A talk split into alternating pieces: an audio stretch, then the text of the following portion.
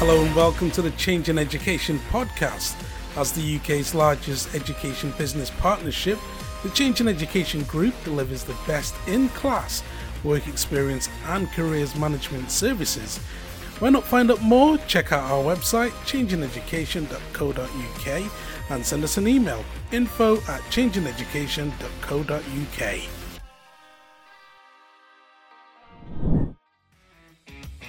Hello and welcome to episode 3. This week, company directors and co founders Matthew Hodgkinson and Stephen Hackney and I will be discussing careers, education, information, advice, and guidance. We're here from Joanne Green, lead careers advisor here at the Changing Education Group. Hello and welcome. Here we are. It is episode 3. We are on week three. How the time does fly indeed.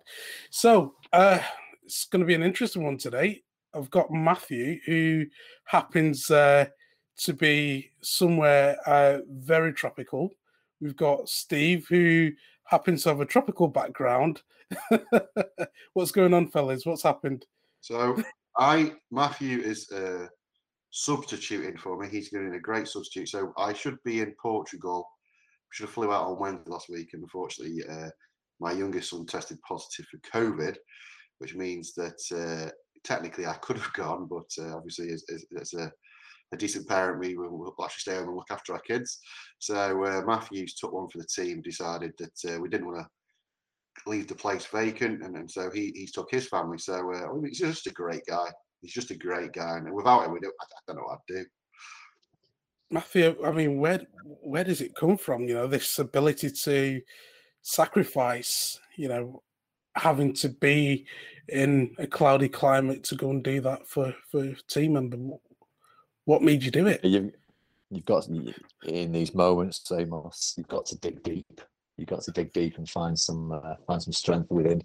Uh, but no, listen, it's half term, Amos. So, you know, everybody's got families.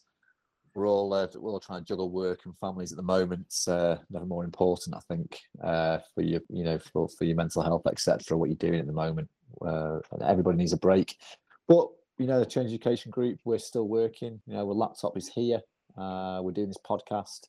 It's all good, but yeah, it happens to be a nice climate. So, you know, I won't rub it in too much with Steve now. Brilliant. Yeah, so it is half term, of course. It's a busy week. Uh, we've got the Chancellor's budget as well today. Uh, teachers and public sector staff getting a pay rise. Good news. Yes about time, some people might say. And uh, of course, we've got COP26 starting at the end of the week. Uh, so much going on in the world. And then, of course, in our own world, which is, uh, you know, work experience, careers guidance, there's a lot going on there as well. And we're going to be discussing that today careers, education, information, advice, and guidance to give it its full name. Uh, we've been fortunate enough to get our careers lead, Joanne Green, to reflect and give us her points of views and how things are going in the sector. And we'll be discussing that today. Uh, so before we start, have you guys got anything that you'd like to say in this area with information, advice, and guidance? Well, do you want to go first, Matt? Yeah, I mean, I, there's so much to talk about. It's one of our it's one of our key offerings as an organisation to uh, to recruit staff, to recruit level six advisors, and to place them in schools throughout the UK, and to uh, and, and to run programs. It's not just about the individual. I mean, the individual that we place within the school has to be of of a standard and, and engaging with young people. But it's designing programs. It's designing that all through programming. It's designing the, uh, the, the paperwork and the delivery models and the use of of software and the tracking and management. So there's a lot more that goes into supplying staff to schools for careers advice and guidance and you know what may come across in this podcast and for me personally we always we always kind of shoot from the hip is that we value it massively you know we, we're huge champions careers advice and guidance you know, and I think that, you know, has it improved? We'd, we'll probably find out. You know, has it? From when I was at school in the early to mid 90s, can I remember a careers advice and guidance session that I got? Did it help me? Did it benefit me? Did the school that I was at in Stockport in South Manchester, did they did, did they invest in careers advice and guidance at the school? Uh, I don't know. It might come out of this podcast. I don't know whether they did or they didn't, but I think from from talking to Joanne Green, our lead in careers, uh, it still seems to be a postcode lottery across the UK of uh, of careers provision. I don't know what I don't know what Steve thinks.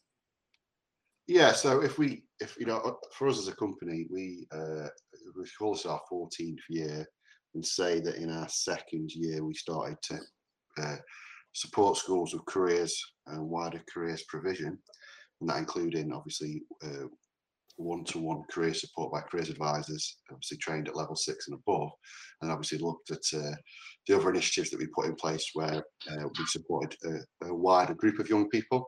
Uh, and if you think now between that and, and 2019 before COVID hit, we were already concerned about the level of uh, funding and the level of uh, take up of, of careers provision, especially after obviously Connexions uh, folded.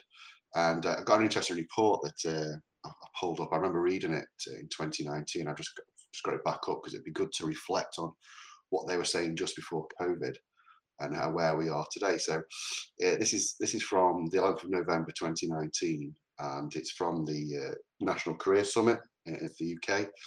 And the report showed that the report that they did showed that despite schools now recognising the vital importance of the careers provision, they're unable to deliver this due to the lack of funding. So it says only 10% have adequate funding, 75% have insufficient, limited, or no funding. It highlights that that uh, around a fifth of secondary schools receive less than £2,000 in funding per annum. Given an average size school of about 1,000 students, this equates to circa £2 per student, less than obviously purchasing a cup of coffee.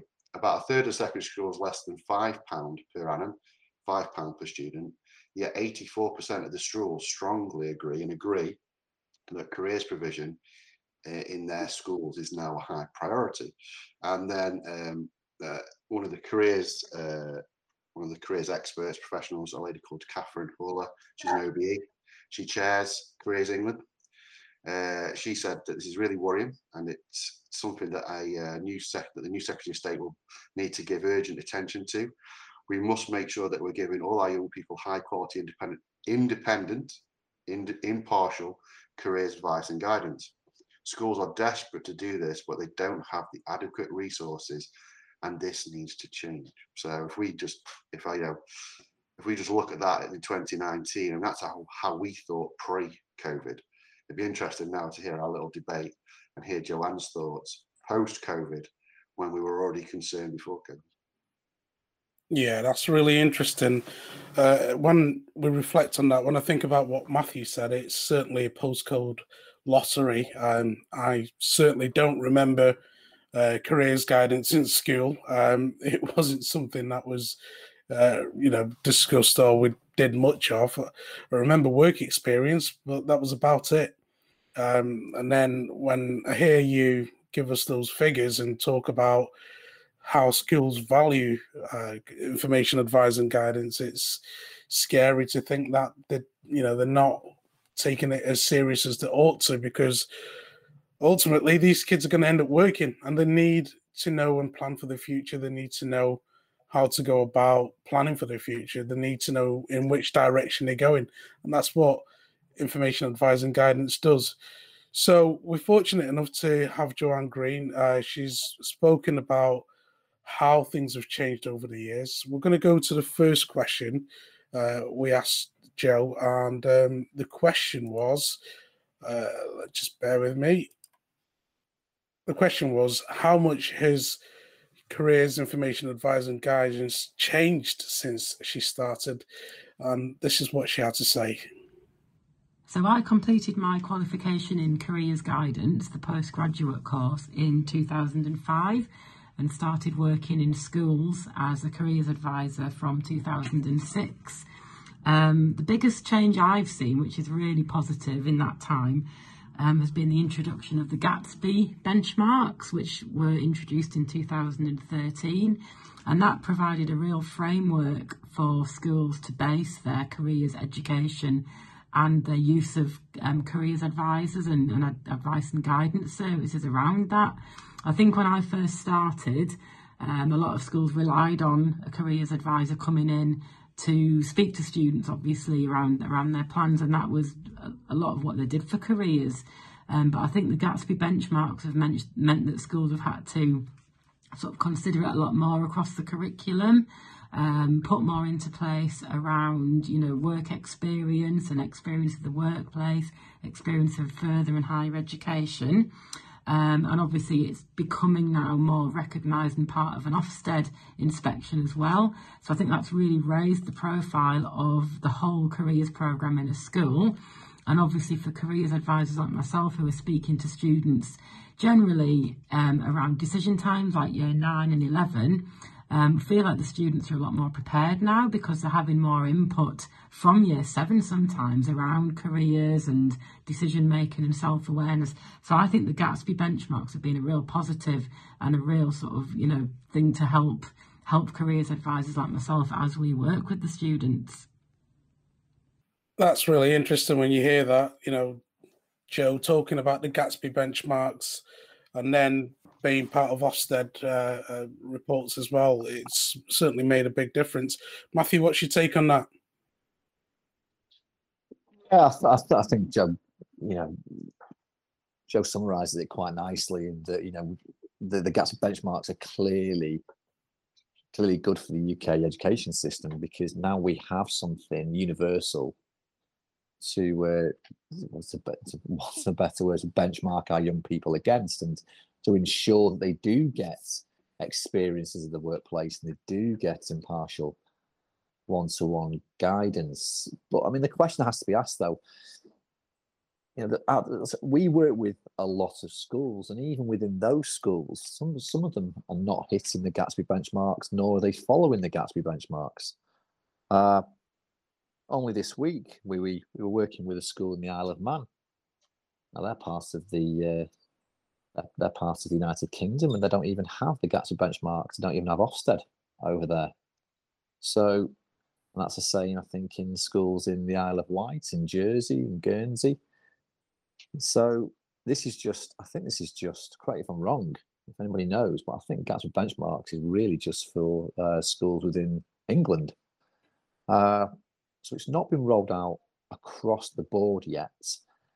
And there are schools within, I mean, I could name, I could name 50 schools, Amos, to be honest with you, that don't buy in impartial careers advice and guidance, and nor do they send their young people on work experience. Now, that's when we do have the Gatsby benchmarks as a measure of best practice. Those schools may well have been sending young people on work experience before the Gatsby benchmarks. So, although the Gatsby benchmarks, I have to say, are a positive, but come on, let's let everybody use these Gatsby benchmarks and everybody understand the importance of young people going out on work experience and having impartial careers advice and guidance because if you're managing to submit your academic year returns to the DFE saying that you've hit all the Gatsby benchmarks, but you don't employ a careers advisor, nor do you send young people out on work experience. How on earth are you hitting your Gatsby benchmarks? Something really important to think about there, Steve. Would you agree?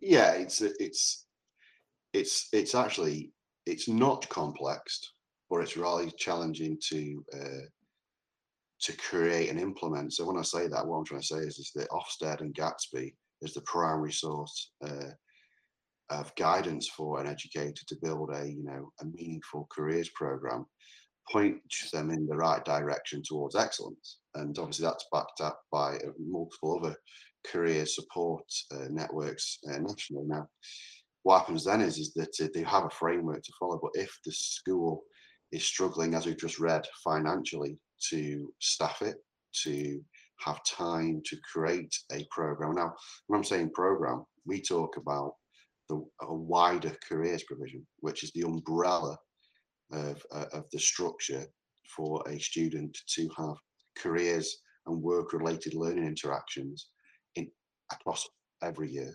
from we just focus at the minute, you know, we leave primary school for a second because it should work in primary school. But if we just to look at year seven to year 11, and then from 11 to 13, it should be quite clear for a parent to see across that academic year what is my son, daughter going to do uh, that's going to help improve their knowledge base regarding industry, career, employment, etc. So it is an addition to the curriculum. And I would suggest if we did a audit, less than 1% of the time across an academic year is spent on these really important areas. And, and I take that from first-hand knowledge because I have a 16-year-old son who's just left school, just left high school, he's gone on to college.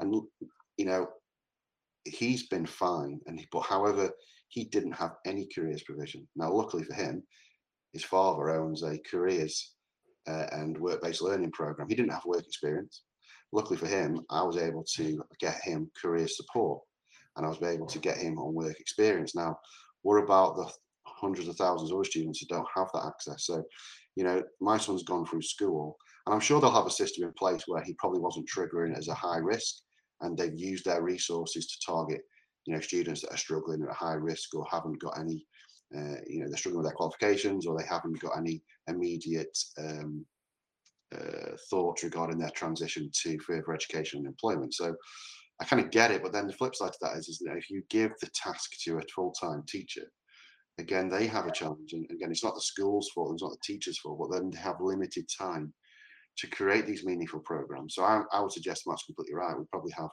a small number of high-end careers programs in some schools. We have some schools doing nothing, and then we have this, you know, hit and miss uh, tactic in the middle. And again, it's not to point the finger. Uh, so yeah, so I kind of obviously agree with Matt saying. I'm just put some more meat on the bone to our thought processes. Yeah, uh, I think there's a lot still to deal with there, and uh, you know this hit and miss theme keeps coming up, and some skills are getting the best of everything, They're getting full provision, whereas other skills, of course, next to nothing your son's uh, skill case in point where you had to step in and help out. But like you said, the hundreds and thousands how, of how, kids. Yeah, listen again. How how is it fair? We take we'll take Cheshire for argument's sake. Uh, I think there's about 88 high schools, uh, secondary schools across the Cheshire and Warrington region, and that the students are, you know, how is it fair that you've got one school that's offering high-end work-based learning and careers programs? Those students there are leaving their school much more informed and much ready, much more ready for the world of further education and employment. And you've got other schools where students have had no careers provision, no work-based learning, so they're at a disadvantage. And I don't think that's right, and I don't think that's fair. I think actually there should be some kind of national baseline uh, whereby the local authority, you know, or the school system have to make sure that as a baseline, um, there is at least a basic provision in place so that at least students are getting some knowledge of the areas. Yeah, really interesting point there. Another question I posed to Joanne Green was um, Are the expectations of schools fair and realistic? Now, uh, she's given her viewpoint on that. Have a listen to this and uh, let us know what you guys think. Another massive change that's happened during the time I've been working as a careers advisor has been from 2013 onwards when the Conservative government came in. Prior to that, all careers advisors, all the provision was completely funded by the government. So every single school had a government funded careers advisor going in for a day a week or sometimes a couple of days a week, depending on the size of the school, to provide their, their personal guidance for the students. That changed from 2013 with the sort of um, connection services becoming um, obsolete in quite a lot of areas. So schools are having to fund all this themselves. That can cause issues sometimes. There's a lot of variation in in the amount of funding schools can spend on, you know, buying in external services like changing education to provide their careers advice interviews for students and the personal guidance. Um, for example, you know, the school that I'm working in today, um, in two days a week of careers guidance for the full academic year. Another school I work in which has got the same number of students, same sort of cohort size, buys in one day every other week. And I think sometimes schools are expecting that they're going to get the same sort of, you know, amount of time spent with the students and the same sort of service in a much shorter space of time. So I think sometimes that can cause a bit of sort of pressure for careers advisors. It's understandable that schools have got a budget and they have to decide how to spend it on, you know, various factors in their careers program. But I think sometimes some schools do have slightly unrealistic expectations of what we can do in that time and the fact that some students will need more than one 40 minute guidance interview to help them make decisions and make sense of all the opportunities that are out there.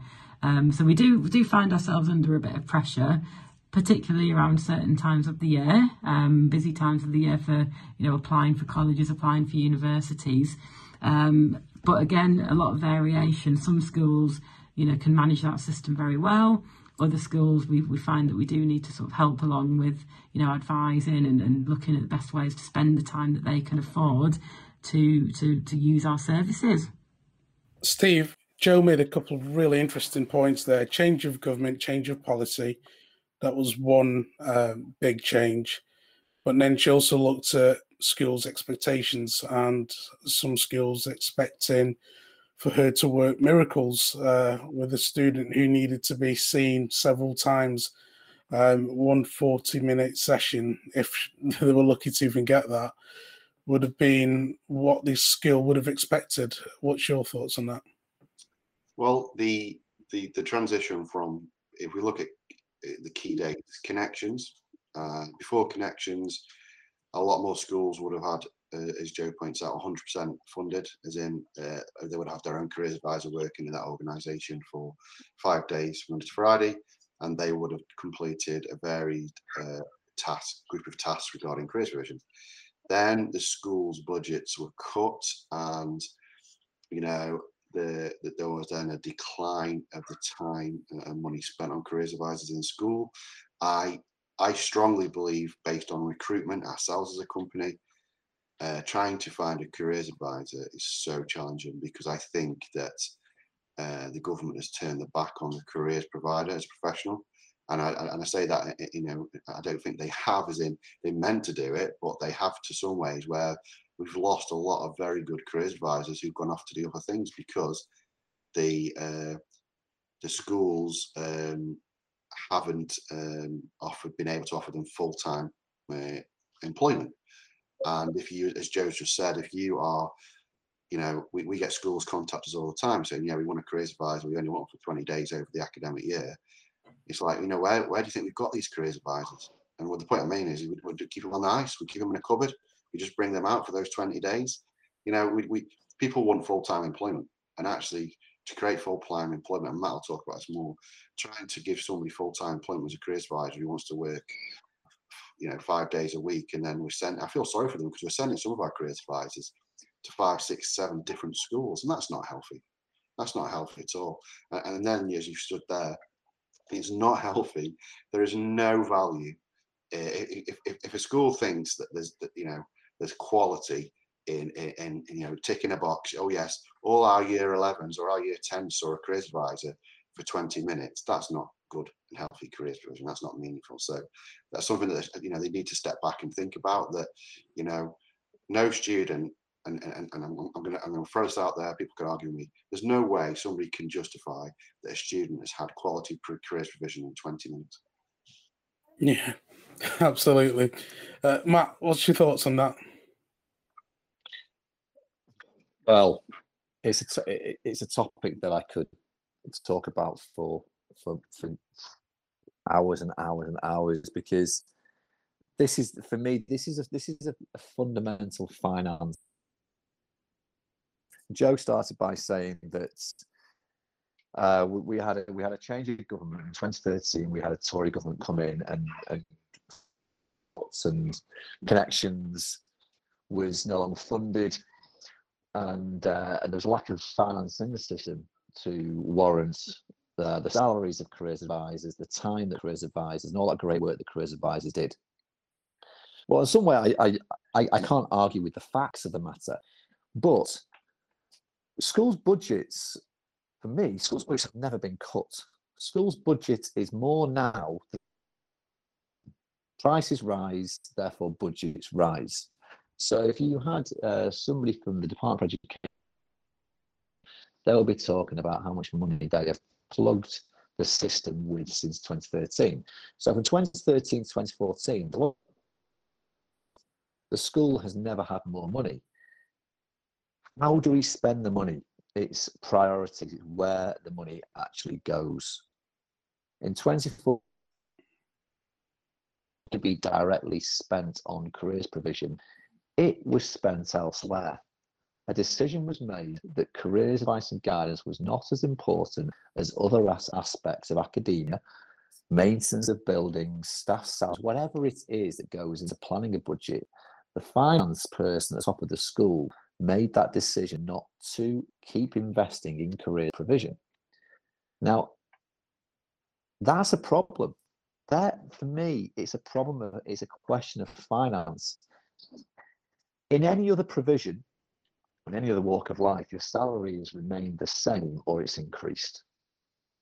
Careers advisors since 2013 have seen their salaries drop, and in some instances, by 40%. Their salaries have gone down from £35,000 to £23,000, £24,000. Now, that is a fact. And if you go on careers leaders forums, on Facebook, on Twitter, on LinkedIn, these are real people talking about how they've seen their salaries hit by that much. Now, that's purely because schools have decided not to invest in careers because they weren't being told to. Up to 2013, they were being told to invest that money, or it was a direct payment. But when the schools get their the money themselves, they have decisions to make. They can make the decisions, and we decided as as a society, schools, not to invest in careers advice and guidance. And it's going to be a light bulb moment. The Gatsby benchmarks do help. You know, us talking about it does help. You know, skills shortages, bridging the gap between employers, big employers going to schools and saying you're not gearing these young people up. You're not telling them what to expect when they come, giving them the school, the, the, the skills, you're not directing them in the right place. It's all happens that the actual economy suffers that a model from pre 2013 comes back into play and uh, and we see salaries increase for careers advice and guidance personnel and we see people in schools actually taking it more serious. But until that happens then it will just be on the back burner. And we go back to the postcode lottery also at the start. You know and steve steve touched upon it. You know in one how can it be in one school that a young person is told exactly what a career in engineering is going to look like? And in another school they've not even had a chat with anybody about a career in engineering, and they've got to go on to uh, they've got to go to Google themselves. So it is for me. This is always a finance issue. Schools have never had more money because that's just the way the system works. Every year they get they get an increase, but it may not be it may not be in line with inflation. People's salaries may not go up, may not go up, but it never goes down School budgets never go down, but careers advice careers advisors have seen their salaries cut. I just I, I can't I can't work that out. It doesn't really go hand in hand with a uh, an institution or a system that actually values careers. If you're not putting training and development and, and, and an increase in salary in the hands of careers advisors, then really what do you expect the outcome to be? Yeah, I'm, I'm going to play devil's advocate here. Um, you know, you've made some incredible points there. Schools might argue that yes, you know, uh, funding's not gone down, but you know, expenses have gone up, and there's more to pay out for. Um, and it's really the government's responsibility for levelling up, um, as they've been saying for so long um, since they were elected, re-elected in 2019, and they've been promising to invest more in certain areas, for instance, the north. Um, yeah. Could you say that maybe it's out of the school's hands? Could you could we make Well, that argument is that perhaps schools are doing what they can? we, we me and you amos we both we're both given 500 pound each you know why am i in my overdraft at the end of the month and you're still you still got a few quid left over you know the argument is that a school is given a budget to manage and some schools manage it well whilst, whilst others don't you know a school on one side of the road is delivering 39 days of iag per year and the school across the road are delivering 20 days of iag per year, saying they cannot afford the extra 19 days, which would make it a consistent uh, delivery model throughout the year. And then we do our digging, we do our due diligence, and we find out that actually they have been given exactly the same budget. They are leveled up as we speak about. So, how how how does that work? Because we give schools the autonomy this is a whole political debate, but we give schools the autonomy to make decisions. And unless they are be, they are given clear direction of how to spend their money, then they will deem it appropriate to spend money in certain ways. And if you've got one child in one school who's not being given career advice and guidance, and you may have a child in another school who is being given career advice and guidance, well, I don't think you'll find that fair. Yeah. So let's uh, move on to the next question. Um, we asked Jo, in her opinion, what she thought the future of careers advice and guidance looked like, and this is what she had to tell us. I think going back to what I was saying before about the Gatsby benchmarks, I think they're going to stay and they're going to be something that you know new careers leaders and schools who are looking to develop their careers programs will rely on quite a lot, which is really positive. I've noticed a lot of you know schools. Um, because of the new statutory guidance that's coming, are looking more at embedding careers a lot earlier. So right from year seven, and I know there's a lot of really good development work going on with you know careers work in primary schools as well. Um, so for for careers advisors like myself, that's a really really positive thing. I think a lot, like I said earlier, a lot of the times we we will do our guidance and see students around key decision points. So year nine options, year eleven, um, and then in sixth form, sort of looking at post eighteen options. So hopefully, if if careers education and whole school careers programs continue to you know be embedded and, and the working on you know um, careers activities with students from the, from year seven that's going to mean that the students are a lot more prepared and they understand the options and they're they're quite self-aware which will hopefully make our job um, different. You know it's more of a guidance process rather than informing students. The only thing I'd say is obviously careers is being more kind of recognised and looked at as part of an Ofsted um, program. Um, sorry, sorry, an Ofsted inspection. I wouldn't really want schools just to sort of have a tick box where they have to provide certain, you know, activities and key sort of points around careers education just to satisfy the Ofsted inspection. It should be more of a whole school approach where, you know, the, the preparing students to go into into the world of work, into the world of education post 16 so that hopefully schools will see it as a you know a really important factor around helping the students have a holistic education not just making sure they pass their next Ofsted inspection. Um, and hopefully you know the, the role of the careers advisor like myself will continue to be valued.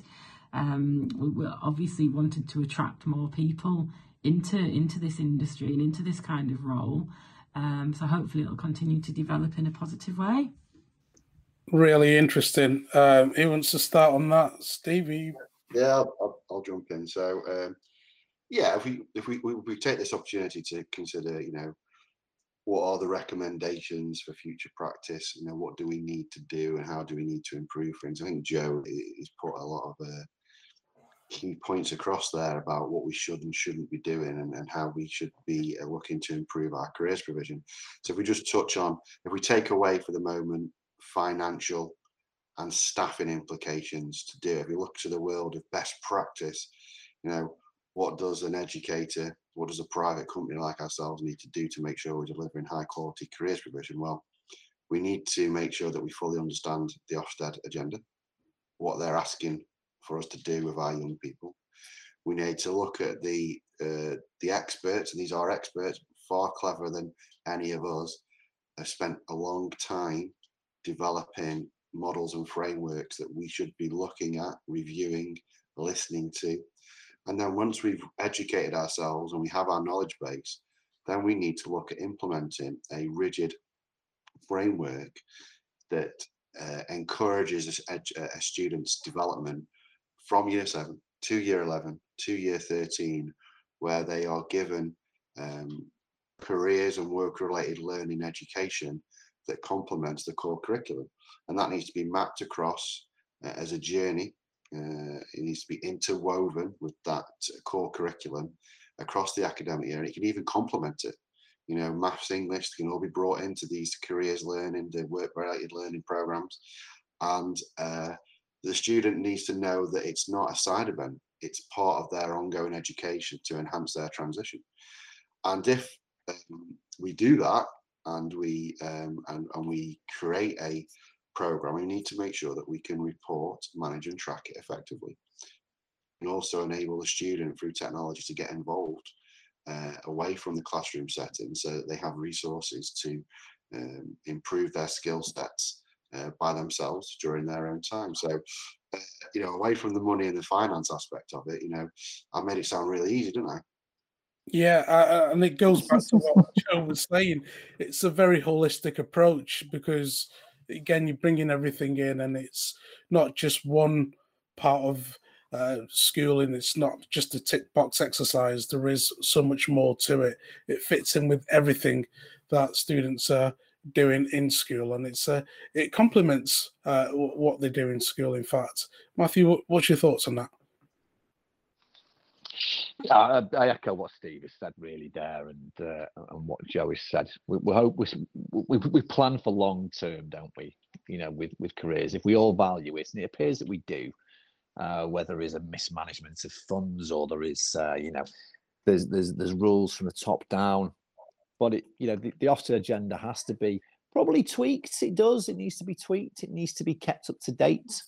And uh, you know, young people entering secondary school need to know year seven we're going to be doing this, all the way through to year thirteen we're going to be doing this, and parents, wider stakeholders need to see that remodel, and they need to know how it works and why it's set out the way it is, and what influence young people will have at what stages when they will have work experience, when they'll sit, when they'll have employed ones, you know, how their how their curriculum choices, how their subjects, you know, how they play an important part within the uh, w- within careers, uh, the wider careers model as well. So I think that it's a blended approach in all the subjects, and I think schools really should be looking at.